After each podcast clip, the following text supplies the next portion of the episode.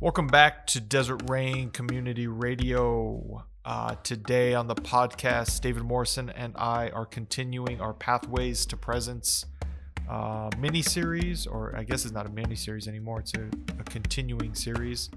We're jumping into a new book, Open Mind, Open Heart by Thomas Keating, and today on the we look at the introduction and dimension of contemplative prayer.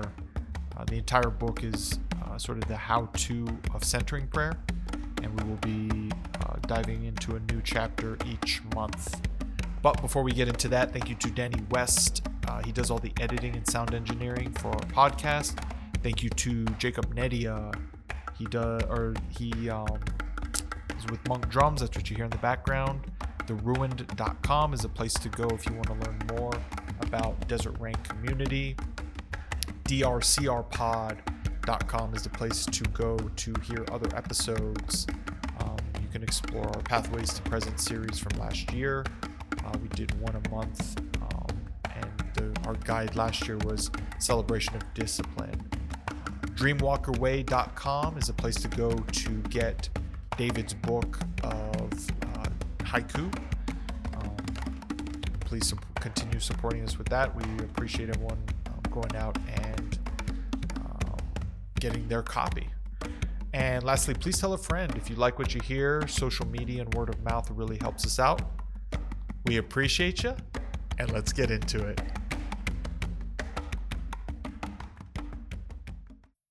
Welcome to Desert Rain Community Radio. David Morrison. It is I. Or is it? Or is it? Happy Thursday? I think so. Yeah, we don't usually record on Thursdays. How are you today? I'm all right. I feel very Thursday-ish. I feel very happy the wind's not blowing. Yeah, that's nice. It's a beautiful day. It's crisp and cold, but it's sunny at least. And still better. Blue sky. Yesterday was... Yeah, gray sky. I can't do that. That wind was cutting through. It did, yeah. So... For those that have listened regularly, you're familiar, 2022, we did Pathways to Presence, and we used... it's like a subreddit. That's right. Richard Foster, and I messed this up, so correct me, Celebration of Discipline. Yeah, that's right. Singular. I screwed up on the title of the book we're doing now. I corrected you, and I was wrong. It's Open Mind, Open Heart. I told you it was Open Heart, Open Mind, or something like that. On what? Did we talk about it? I think the last podcast, oh, okay. or no, I think maybe it might have been just in a conversation actually. Yeah, I don't. So I just told on myself publicly on record. So we actually aren't familiar with these books we're using. I'm just joking.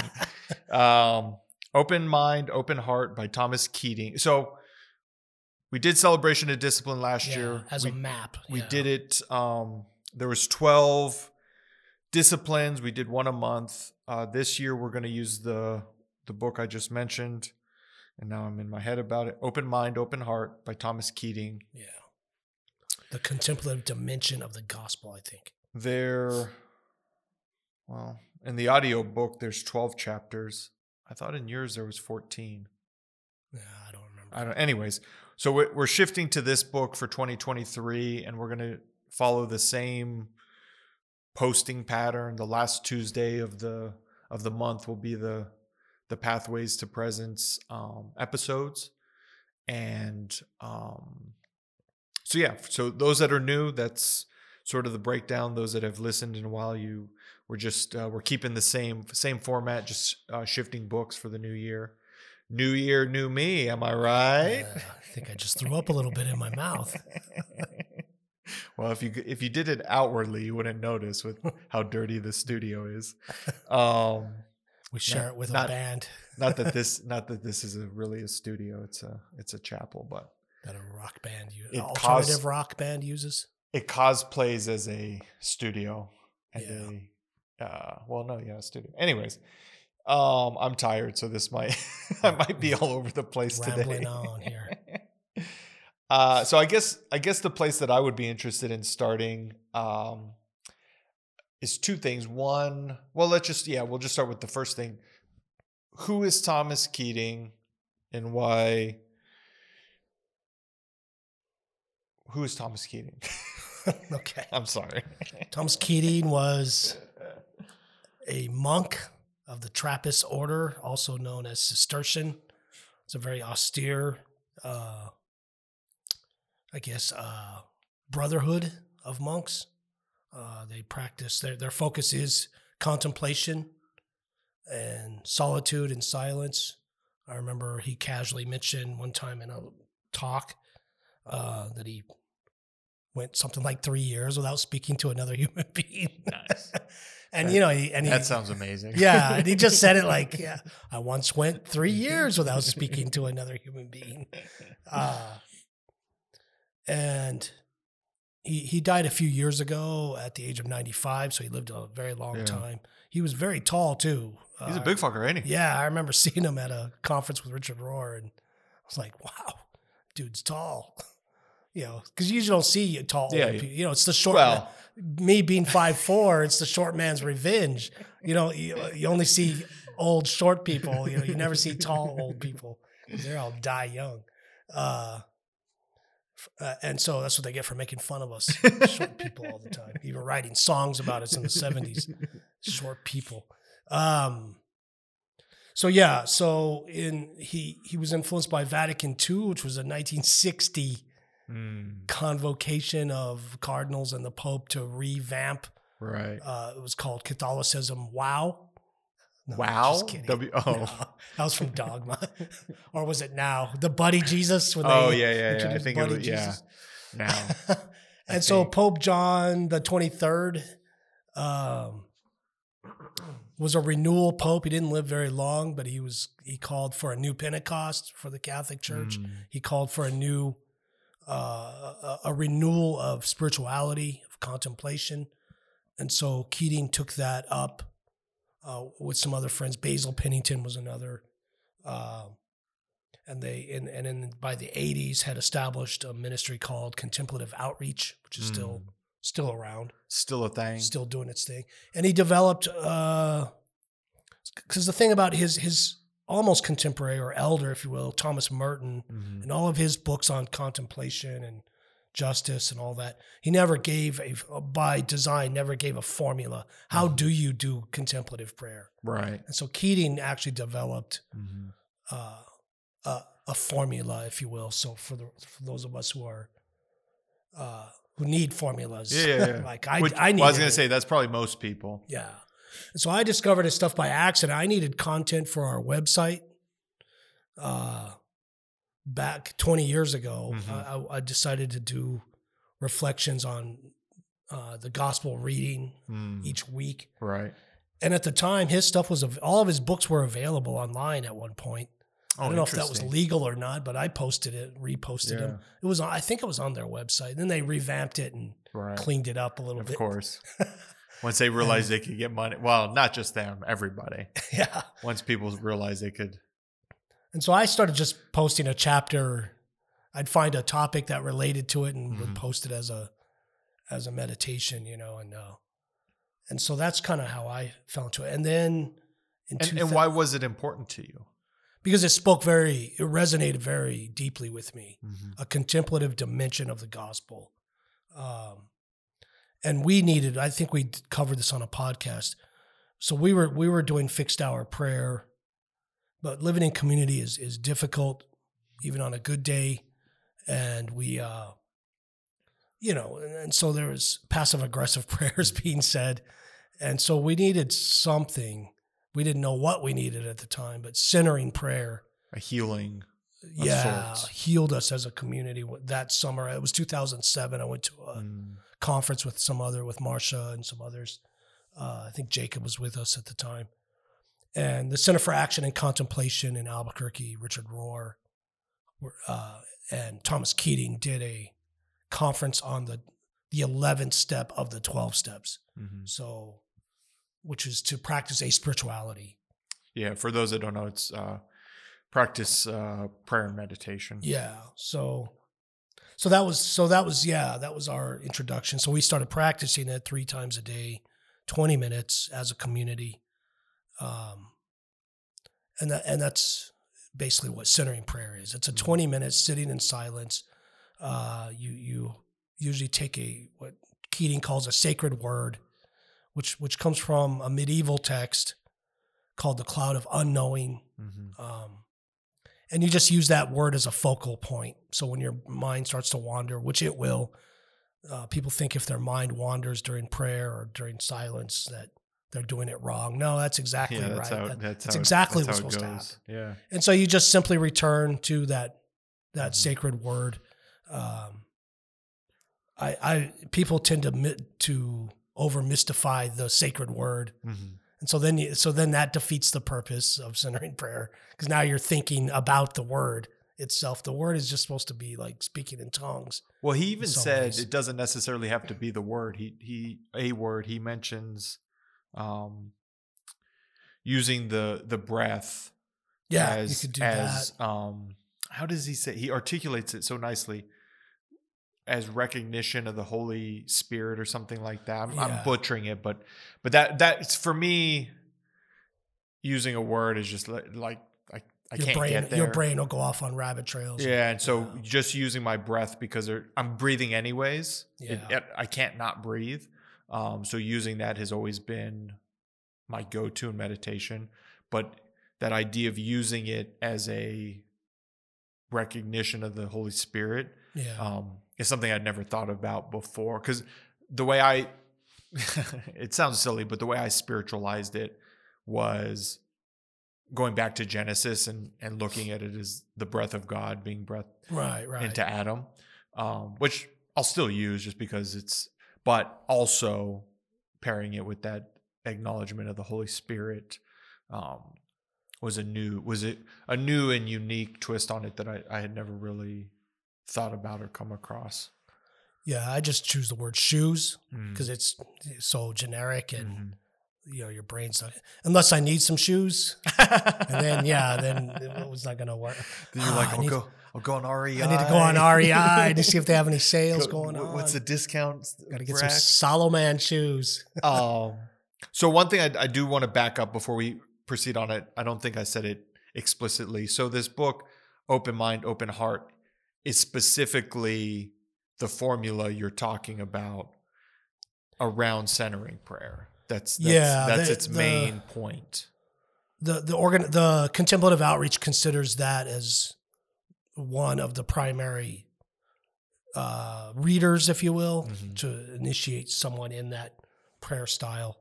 And so, it's a very central book in that sense. Yeah. And just for the sort of my mind or the timeline situation. You encountered Keating prior to going to the conference with him and Richard Rohr. Like you had already been reading his stuff and were familiar. Yeah, for a few years. Right. Yeah, not more than 10, but probably 3 or 4 years. Yeah, for sure. Reading weekly. Right. And so I guess before we get into the book, or what the book lays out, I would be interested in hearing like. Since that initial coming across his stuff for, to put on the website and going to the conference, sort of how is, it's a weird way of like, how has your relationship with Thomas Keating evolved?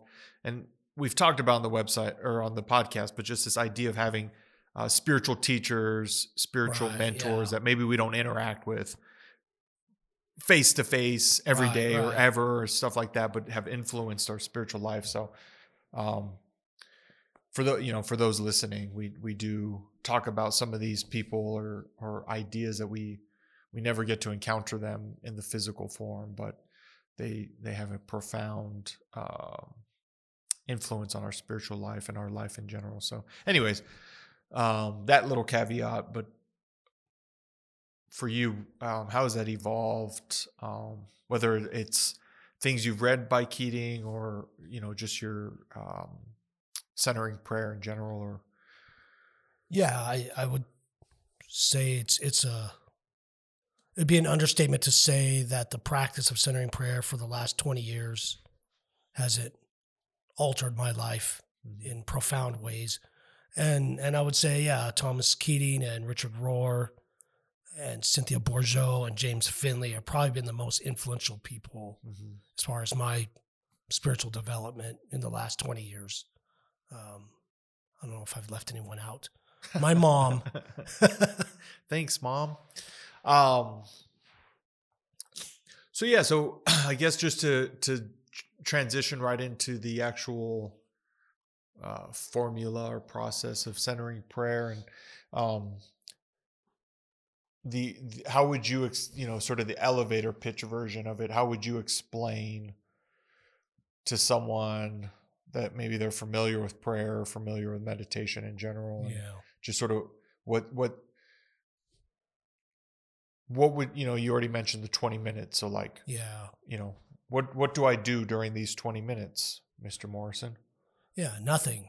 You just, the language that Thomas Keating uses that I feel comfortable with as well is you're simply giving consent to the presence of God. And so that's what you're simply doing.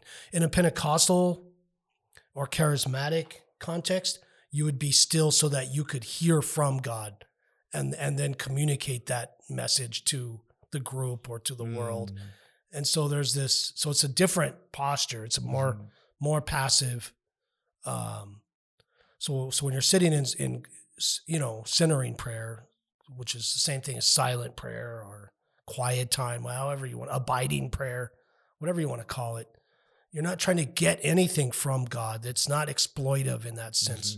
Right. And you're not trying to get God to do something in you either. You're just simply, like the Psalm 131, I have stilled and quieted my soul like a newborn baby on his mother's breast. So there's a sense of stillness and pass in a passive kind of thing. It's non-exploitive, it's non-utilitarian, and so your calculated mind will say, "I'm wasting my time." Right. I think Greg mentioned that. He said that's his mantra when he does that prayer. This is not a waste of my time. This is not a waste of my time. This is not a waste, because your calculating mind, right? Your consumer-oriented values will say this is a waste of time, which that's how you know it's working.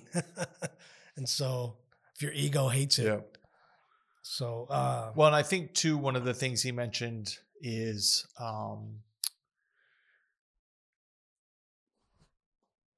the Spirit of God connecting with your spirit.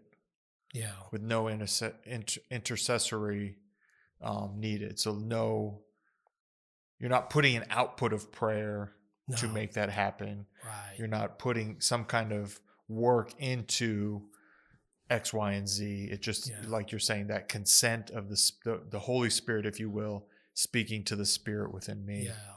And maybe not, right? Like it's just like making it available. Hopefully beyond words, Mm-hmm. So in the Catholic tradition, they would probably say, the Catholic mystical tradition would say you perform your ritual prayers, your recited prayers, the Hail Mary, the Our Father, the Rosary, if you will. Mm-hmm. And then the gift of contemplative prayer will come to you, or it might not, but it might come to you. Charismatic Pentecostal tradition would be you're resting in the Spirit. This is a practice they do. I've seen it. Keating mentions it in that first chapter. He saw a guy being prayed for, and he fell back and hit his head against a pew and bounced back up and was completely okay. And I swear I saw it with my own eyes. That's the Pentecostal. Right. I swear I saw it. I was there. But yeah, and I've crumpled down onto the floor with no one pushing me down. And you just, they call it resting in the Spirit. Mm. Even more evangelical Baptists wouldn't accept that phenomenon. You're talking about the physical. Resting in the Spirit. Yeah. They're very much against that kind of. So, but they would accept something called quiet prayer. Mm-hmm. Your quiet time with Jesus. He gets us. Your coffee and your Jesus. And so they would accept something like that. And so it kind of comes together in every tradition is what I'm trying to say. Well, and that was it might have been in the introduction. So I might be kind of taking us a step back. But that was one of the interesting things that I thought that was mentioned is he was talking about Christian spirituality and more or less the lack of Christian spirituality, and made this reference. And it was almost, it felt like almost a throwaway line to a bigger point. But if spirituality within Christianity was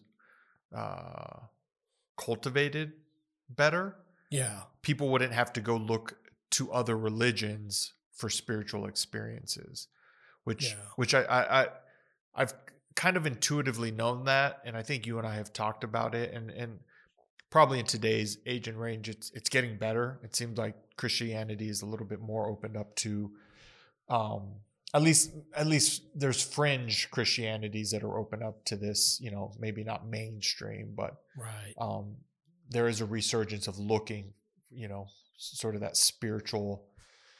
Anything goes. And we've definitely talked about this on the podcast, but, you know, through prayer and meditation and, obviously my sobriety, but then prayer and meditation in other forms is actually what brought me back to Christianity, you know, / my Catholic roots that I grew up in. And I feel at home here now. So to me, I forget, because I have had those spiritual experiences in the Christian context, I forget that it's the popularity of it, or not that it should be popular, but the widespread knowledge of it isn't there. And that part of my spiritual awakening happened before coming back to Christianity. And wanting to, I think that's, at least for me, that's where I feel like you and I connect, is trying to cultivate that idea of, there is a mystical tradition in Christianity. Absolutely. It's alive and well here and now in 2023. Yeah, and it's not, like I said, you go to most churches and let's say even the Pentecostal charismatic, where this stuff is more welcome. The lifestyle of prayer is usually relegated to a few elderly people who meet maybe once a week, you know, and they don't even get the main show. They get like a closet somewhere in the church basement. They get the side room to the side room. So it's kind of at best. And so it's the phenomena is relegated to very exploitive and very showmanship, you know, at the big meetings, you know, and it makes the preacher look powerful. And you've seen videos, I'm sure, of I think Benny Hinn in his white suit and making hundreds of people fall down, and it just becomes a caricature of itself and cartoonish. Well, I mean, it's the Righteous Gemstones. Right? Exactly, Righteous Gemstones. Like you can watch that and then go watch YouTube videos. In this last season, that one comedian, Andre. We just talked to him about it. Eric recently. Andre? Yeah. Yeah, he was hilarious. He was a Texas evangelist, and he was shooting people down in the spirit. and I don't know if that was parody or not. He might have actually seen stuff that he saw in Dallas, Texas, somewhere, or somewhere in Oklahoma. You know. Anyway, so when we use the word, even the word using the word mystic or mysticism or Christian mysticism, that could be a misunderstood word as well. And so I've been in interfaith groups where I used that word, and it was not taken well, because it depends on how you explain that a little bit more. So on this podcast, when we talk about mystical prayer or contemplative prayer, we're saying the same thing. Whereas other people they define mysticism as the secret prophecies of Fatima. Mary appeared to a couple of children, and there's an image on the toast of the Virgin Mary, and there's these secret messages. So a lot of people see mysticism as that, and dismiss it immediately, right? And that's not what we're talking about here, and that's the first chapter anyway. What contemplation is not, So a lot of times you have to go into that kind of thing. So it's not a relaxation technique, you know, and you might get relaxed. You may fall asleep. I was going to say, especially early on, I think, for sure. I think that those physical, like de-stress or relaxation, right. Like I think those things can be a byproduct early on. Right. But that's because our mind is constantly going every waking minute. Yeah. That when you sit down and allow it to just flow, yeah, that your physical body is going to naturally be like take a sigh of relief. And it's a growing, I don't want to say phenomena. It's a growing practice in the medical field, to practice wellness in the form of wellness, of relaxation techniques. So I'm not against it. I'm just saying Christian contemplative prayer is not that. That's not the goal of it. Yeah, go get a massage. If you're looking for relaxation, go get a massage or do, you know what I mean? Like binge watch Bob's Burgers or something. There's outlets out there. Maybe short-term you might experience some of those things, but long-term it's a much deeper rabbit hole than relaxation. And it's not charismatic gifts. It's not speaking in tongues, though you may experience that. Mm-hmm. That's not the goal of contemplative prayer. It's not to hear from God a prophecy or what Corinthians 12 would call a word of knowledge or a word of wisdom. So it's not any of those things either. It's not a charismatic and once again endeavor. You might experience and it's not anything against those. Yeah. It's just that's not what contemplative prayer in this context is talking about. And it's not in the New Age realm. It's not psychic phenomena either. Mm. We talked about last week yogic flyers. Oh yeah. I don't think we talked about. I think so. We talked about it beforehand. Yeah, right? Can you explain a little bit what that? So is? I read an old article last week on Doug Henning, the magician from the 70s, and he had disappeared at the top of his career, and it's because he went down the transcendental meditation rabbit hole in a really deep way, and he thought I think one of his, he ran for office in Canada, and one of his platforms was I think it was 5,000. If they can get 5,000 people to sit in a lotus position, the meditation, with your crossed legs, and you could fly, then all the world's problems will be solved. I'm sorry, I want to show respect. It is funny. I'm trying to be respectful. Claims of levitating.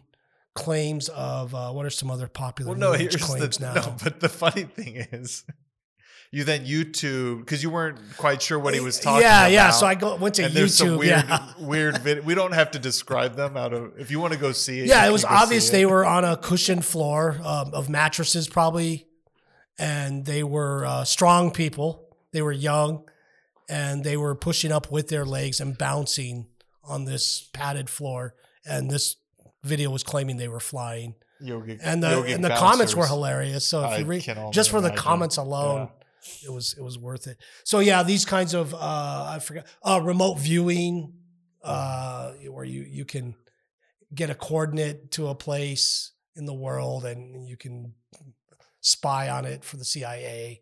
What are some other walking through walls? Oh, okay. Yeah. I guess you can't do that sitting still. Invisibility, maybe. I don't know. Those kinds of, psychic phenomena. Oh, ESP, I guess, would be one. Mind reading.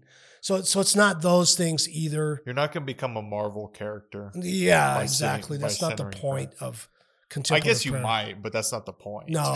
It should make you even more ordinary of a human being. It's not those kinds of things. And I think to go back to a bigger point of what you said towards the beginning of like your ego is going to naturally dissuade you from doing this just because it doesn't seem productive. And so these things that we're listing, we're kind of being silly about it and funny, but these things that we are listing are ways for the ego to justify sitting in silence. Right. Oh, you'll do ESP. Oh, you'll levitate. You'll get a word of wisdom from God. You'll get relaxation. Right. So once you start justifying, and maybe, and here's the thing. For me, especially early on, I did need that, this will relax me. I did need that ego incentive to get me to sit still for 2-3 minutes, right? Yeah. I don't feel like I need that today, but if you're early on and you do experience relaxation and that's what builds the bridge for you to sit in silence for 3 minutes, then at the end of the day, it's probably worth it. But sort of this idea of long-term that those things will definitely happen. Yeah. There are practices that maybe promise that. Centering prayer is not that practice. You've exactly. come to the wrong practice. Right. You just said it really, really well. It should make you more ordinary, which is a weird thing. And yeah, and Keating would often, he would either use the example of, you know, so you're doing your 20 minutes, you have a word that you return to so that when your thoughts wander, you return to this sacred word. And you're doing your 20 minutes of silence, giving consent to the presence of God. And then all of a sudden, all the fabric of reality is peeled back in your mind, and Mary in all her glory appears to you. He said, what you're supposed to say is, not now, dearie, I'm doing my centering prayer. And you return to your sacred word and you close all that up. And he would use other examples, the Father, Son, and Spirit appear to you, that kind of thing. And so that's, you know, it's a comical approach to, that's not the point of this. And then I remember he talked about a charismatic Catholic at one of his retreats. She said, "Are you telling me that if God, the Spirit, speaks to me a prophecy during the 20-minute silence that I'm to keep silence and ignore God? I'm supposed to ignore God speaking to me?" And he was like, "Yes." and then so she was so offended. And then she came back to him and said, "You're right. God said it's okay to ignore him." That's amazing. And so you're right. God said, yeah. So much of this is subjective, you know, and so. You should embrace that subjectivity and just have some fun. Well, and I guess for me, and this sort of goes back to, you know, we're making, you know, the Righteous Gemstones, not analogy, but just, you know, the comedy, the truth in the comedy within it. And for me, it's and I don't know if it's growing up Catholic and just being used to Catholic Mass and sort of the, I mean, not that it's low key, because it is a production on a certain level, but the, you go to any Catholic church and sit through Mass, it's the same, right? You know, it's the language is maybe different, you know, little nuances is different, but you know, basically for that hour that you're there, how it's going to unfold. Right. You know, and I know I shared when I was in Spain that I could, you know, I don't speak Spanish. Well, I speak a little bit, but not that much, but I could sit in Mass and know exactly what was going on and where we were at. And there was just a comforting about it. And so this practice of centering prayer for me is I'm very conducive to it in the sense of there's no performances. Right. You don't have to worry about watching someone else perform during their prayer. I don't have to put on a performance because I can lean into that at times. If you know, if I'm being watched, you know what I mean? I'm being on stage, so to speak. And kind of what you're saying is just sitting there and being ordinary. Yeah. Just being one of many. Being, you know, just sitting there and sometimes being locked in, and that consent to being in the Spirit is there. And sometimes my mind is, you know, planning out the next 30 years of my life and the 20 minutes is up or whatever. And it's like, oh, well, okay. Yeah. You know, but just being, what's the word? Not indifferent, but just being like, well, that's where my mind was today. And sort of being, forgiving of my, you know, not trying to have this perfect practice, because there's been seasons where I've definitely tried to do that around silence and centering prayer and meditation. Yeah, and I always suspected he had, you know, Keating and the centering prayer movement was just kind of appropriating Buddhism. And yeah, that's an interesting. I just assumed they were. I wasn't against that. You know, but that's probably, but there are a lot of people that would be against that. You're taking Eastern, they love to say that Eastern techniques as if everything in the West is somehow Christian is okay, pure. They don't listen to themselves with the way they sound when they say that. And they also get uncomfortable if instead of saying like Bethlehem and Israel and things like that, but if you say that Christianity came out of the Middle East, they get uncomfortable with that. Even though the place, if you call them by name, they're comfortable with it. But once you be like, well, that's the Middle East. So. Yeah, it's a Middle Eastern. It has its origins in the Middle East. It's a Middle Eastern religion, Christianity, and it's a Semitic religion, and that's in its origin anyway. Yeah, and of course. It's an Abrahamic religion, and so. So I was really surprised when I went through the Living School, now known as the Center for Action and Contemplation. Its origins really are more so in that medieval text that I mentioned, The Cloud of Unknowing by an anonymous, maybe English monk. And that's really where it's coming from. And so the premise of that manuscript is that ultimately the divine cannot be comprehended mentally, nor can it be comprehended or experienced emotionally either. Mm. And so it can only be accessed with love, and love is beyond emotions. And it's not the kind of love subject to object love, and it can't be, and love is not an intellectual, rational thing. So this monk uses the word love as this is beyond rationality and it's beyond attachments. And so Buddhism comes in very much so with that anyway. It had been already talking about that for 500 years. Right. Actually, at that point. Even longer. Almost 1,000 years of not having attachments. It's just so Buddhism would say, no, not even the word love. You can't even use that, and you can't even have a word that you would focus on. Right. Hindus would say that in many Hindu schools. Well, I think you have a mantra or you have a, but a lot of, I guess, Zen Buddha, it depends on the school, I guess.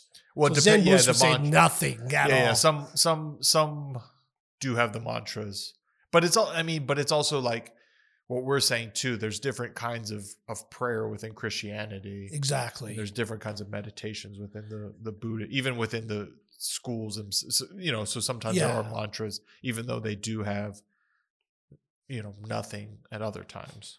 So the Buddhists would generally I forgot what the word was. There's a Sanskrit word, but there really is nothing in the, and even in the nothing there's nothing.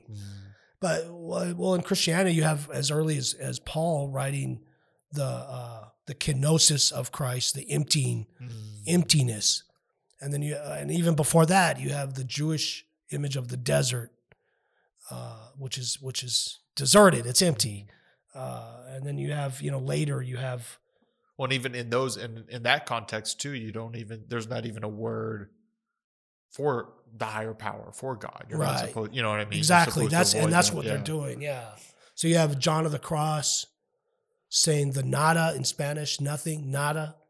You have Franciscans calling it poverty, which is the emptying out of self. So they all come together at the center of the spokes of the wheel, if you will, to use a little Tao image there, which is the empty space. So Taoism talks about that.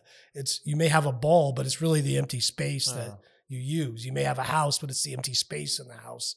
That's the real.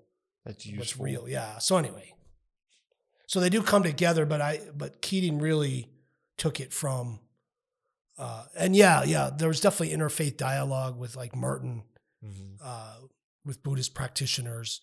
So I'm not denying that, but I'm saying it really is more so in the Christian mystic, monastic tradition. Not that it matters. Well, for some people, it does. Yeah, to me, it doesn't. It would have maybe 30 years ago. Though, right, and I can understand on a certain level some people being hesitant, right, to try to bring. You and I are a little bit more open-minded in that way, but I can understand why someone would be hesitant if they thought it was from some other thing. But the fact that it's not, right? Like the fact that you can kind of, and you even have a hypothesis. I think we've talked about it on here before, of it even stemming, the contemplative life stemming, Jesus encountering it because of some Jewish tradition that may exist at some point. Yeah, for sure. And incorporating into his spiritual life, right? And that was one of the things, to go back to our last, the last book we covered, where Foster talks about, you don't really have to, there's no need to find a biblical reference to fasting, because in that day and age, they knew how to fast. Like it was part of their, part of their life. Givens to that. Yeah. And so you don't have to spend time explaining to a group of people that interact with that on a regular basis, you know? And so kind of the other side of that coin, that's why I think this book is so profound in the sense of people that are interested in centering prayer.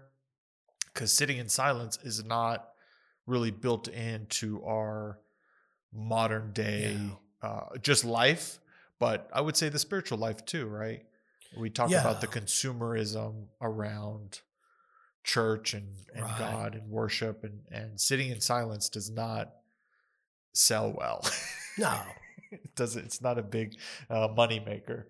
Like just, go sit there for 20 minutes and we'll do a timer. Yeah. And your cell will teach you everything. Yeah. It doesn't work that way. I guess what else sort of jumped out to you? I obviously know you've read this book before, but revisiting it now for preparation for our podcast and for this Pathways to Presence, was there anything that sort of jumped out to you, or that was a reminder to you in and around this practice? Yeah, just a reminder of what a smart ass Thomas Keating was. He was really a smart ass. He got in trouble a few times. He would use, he was an older mid-century man, white man, Right. And so he would, I remember one time he used some analogy of the Holy Spirit being a housewife. And it was just, it was an older, like from the 80s selection. Right. It didn't age well. It did not. Yeah. It was not good.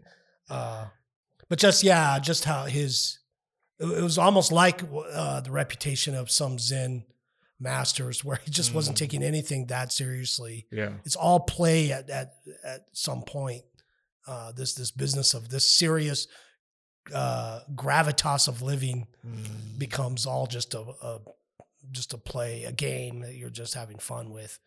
And it's so funny. Was definitely like that. Because I do think that is incorporating play, or just this playful mindset around life. Yeah. I tend to do it in general. I you and I are kind of tricksters and coyotes in that way, but we kind of make fun of social media from time to time, but I saw a really interesting I guess it was a TikTok video or whatever, of this farmer talking about how farming is tough, but when you make it a playful thing, the day goes by so much quicker. Yeah. You know what I mean? Yeah, and sort of exactly. what you're saying is like, this heaviness of life. But we get to make a choice if we make it a playful thing. And it's, it was a good reminder. I saw it about a week or two ago, and like, I've tried to keep my mind in that playful mentality since then. And so you bringing that up of him, of his not so seriousness, we talked about it yesterday or 2 days ago. Was there something for the end? Yeah. Okay. But there was his first, I believe it was his first, the first conference that he did with Richard Rohr, which was kind of late. I think it was in the 2000s. Interesting. At some point, early 2000s, maybe late 90s. But they were on the stage, and Richard Rohr founded the Center for Action and Contemplation. And then Keating commented on, he said, I don't understand why you didn't call it the Center for Contemplation and Action. And then, Rohr Rohr's very serious. Yeah, he comes across as a pretty serious dude. And he was like, well, the emphasis is on the and. Huh? It's the and. That's pretty good. And so I was just like, yeah, you're very German. Well, it's funny too. The book, there was, what did he say? He was talking about kind of getting to this point of service, right? Like this centering prayer isn't just for your own good. Right. You know, and he made this, you know, the service you're able to help others with is a reflection of God's love for us. Yeah. You know what I mean? And you and I, it's funny because centering prayer, you're sitting in silence and then, you know, this idea of action or service, like I think we say it every other podcast, but we could have called it silence and service. You know, because that's, for sure. It seems like these overarching things that we talk about inevitably come back to those two things. Like, you know, how does it interact with that? And for me, it's a beautiful reminder because I can easily forget, like, right. Like I can get too focused on the service. Yeah. You know, usually we do. And then but then sometimes I can get too focused on the silence. Like, I need to be spending more time. Yeah. And so, you know what I mean? And I can kind of alternate. There's like this really sweet spot of like, just whatever amount of service I can do today is, you know, like we talked about Buddy Jesus, thumbs up, and whatever amount of silence I can do today is the same thing, right? And when I'm in that place of just sort of the flow of life, if you will, the you know, the flow of the Spirit running through me, and I think that's, for me, that's how I've experienced that idea of giving consent to the Spirit, is like when I'm just in, like, I'm content with whatever that looks like, service and silence, whatever that looks like in the next 24 hours, I'm just content with it because that's just what it is. I'm not avoiding either one, and I'm not forcing either one. It's like they're both walking hand in hand in my life, and it's, those days are few and far between. But when I do get some of those days, it's like, oh yeah, this is the good shit right here. I mean, the epitome of the first. He's not the first, but the Apostle Paul. The epitome of his life, in his own words, was I want to know Christ, and I want to have solidarity with his suffering, and I want to experience his resurrection. So that's the goal, if you will. Yeah. It's a goalless goal. It's a gateless gate. Because if you approach the divine, I want to be overcome by the love of God. That's a worthy goal, right? Yeah. I want to know God so that I could serve God in people. Mm-hmm. Okay, so but even that can become, what I'm trying to say is that can become a distraction in and of itself. So when you're sitting in the silence, that's not what you're not trying to become more holy. You're not trying to become a pious person, because even that ends up becoming an idolatrous thing, and it devolves into something negative, really. Well, it'll turn into an addiction, really, at the end of the day. Yeah, you become addicted to your own self-righteousness. Yeah, if you try to be the most holy one around, it'll just turn into a boomerang of addiction and destruction of those around you.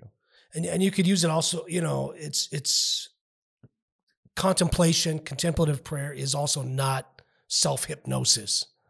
Because people have done that through prayer as well and meditation. They, you know, I remember in one of his lectures, Thomas Merton was talking about a contemporary monk, not someone from the medieval period, from the 1900s, right? Who I think he sliced himself and wrote the word believe or faith or something on the wall, you know, because he was just, you know, it's just like, no, that's not a good way to go about it.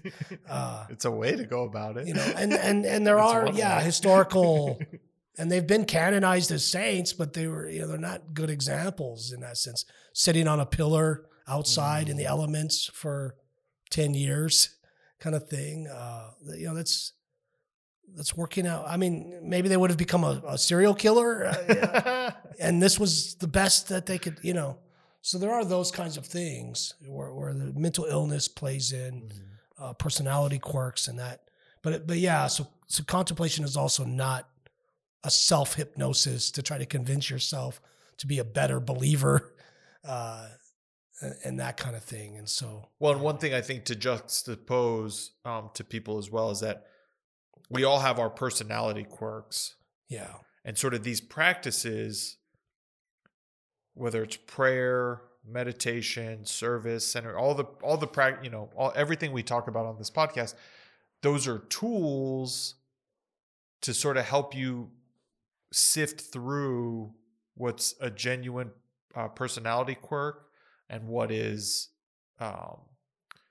yours to do for God or higher power or whatever else, and not that they can't live together, but it can be a slippery slope. I think your examples are good examples of people that, or situations where people have put themselves into, well, it goes back to, are you building the ego up or are you breaking the ego down? And even when you think you're breaking the ego down, that's the ego telling you you're breaking the ego down. Yeah. So it's like, it's almost a goalless goal. You have to encounter these things and kind of have a regular practice around them for it to really sort itself out. Intellectually, we can't sort out what's ego and what's not ego. Yeah. It has to be at this different level, this almost unconscious level. But we can facilitate it in some ways. Yeah. And that was, Dallas Willard was he was kind of Richard Foster's mentor, if you will. He wrote a book called The Divine Conspiracy. It's his meditations on the Beatitudes and the Sermon on the Mount. Cool. It's a really great book. But his whole thing is the spiritual disciplines and therefore contemplative prayer. The goal has to be transformation. Otherwise, it's no good. Yeah. But I don't know if I agree with that either. I think if you have transformation as your goal, as your focus, you'll lose that as well. So Keating talks about in that first chapter with John of the Cross, the dark night of the soul, the dark night of the senses, and the night of the spirit. And John of the Cross talks about pure faith being you not even aware of it. Mm-hmm. It's a dark heat, if you will, to use a Dylan phrase. It's a dark... It's the work of the spirit at a subterranean level of your psyche and your soul that you don't even get to manipulate it or control it in any way, and it puts your faculties in great discomfort at times. Well, it reminds me. So the 12th step of the 12 steps says, having had a spiritual awakening as a result of these steps. But the thing is, that statement is not going to be fodder enough to get you through the previous 11 steps. It's similar to, and I think it's Cynthia Bourgeault talked about, you can go in the desert as protest, right? But you're not going to be able to stay in the desert. No, it won't keep you there. Similarly, with the 12 steps and what you're talking about. You can start this 12 steps with this sense of, when I get to 12, I'll have a spiritual awakening, right. But that's not going to be able to fuel you through the, that might get you into them. Right. It might even get you deep into them, but it's not going to get you to the end because like you're saying, there's a unknowing of the transformation that's going through. Yeah. Other people will see it before the person experiencing sees it before. And we'll make, you'll start hearing these subtle comments. But then once you grab onto those comments. Then, so it really is an absolute surrender, which is a Pentecostal book by Andrew Murray from the Surrender. Yeah, Absolute Surrender. That's kind of the key there. You're just always surrendering. Like it's very popular right now for particularly evangelical Christians to say, I've deconstructed my faith. I'm deconstructing. Oh, right. Yeah. And after my deconstruction, as if it was like they're doing the same thing they did with their awakening, as if it was a finished thing. After I got born again, and you could do it in the Catholic world, after I went through my my rites of Christian initiation, as if it was an ending thing. And so I've actually had conversations with people that said, I did that deconstruction thing with my faith. Really, what changed? All they did is just shuffle some ideas around and and they trick themselves. But that's part of the process too. So they have to do that. And so so I might be a coyote and a trickster in that context, or I might just be, oh, that's great. When you encounter people. Yeah. Sometimes I'll say a little Columbo. I'll do what they call a Columbo, this show from the 70s. I'll come back in. One more question. Just one more thing. And just put a needle in their brain, you know. So this thing about the Virgin Mary, that belief, how did that change your life? How did that make you more compassionate?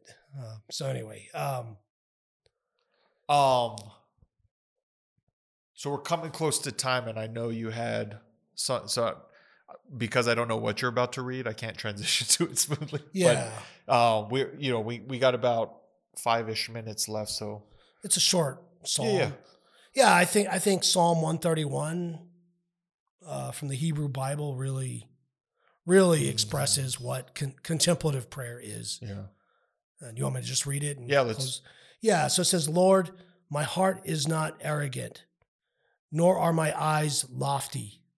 Neither do I exercise myself in great matters or in things that are too high for me. Surely I have behaved and quieted myself. I like the stilled. I think I'm reading the King James version here. Surely I have stilled and quieted my soul as a child that is weaned of his mother. My soul is even as a weaned child within me. Let Israel hope in the Lord from henceforth and forever." And so this quieted soul within me. It's not, you're not using these other faculties of your rationality. You're not analyzing something. You're not calculating anything. And you're not feeling either. You're not emotionally grasping onto anything. You're not feeling, you might be at peace, but you're not feeling peace emotionally. Mm-hmm. So because you're not using that faculty. It's this inner faculty that's beyond those things, and so you're just a child against its mother's breast that has already been fed. Mm-hmm. So it's not there's nothing else but to rest. There's no still there utility around it. Yeah, just being present with it. Just being. Thank you, man. Thank you. That was beautiful. Pathways to Presence. Pathways to Presence, baby.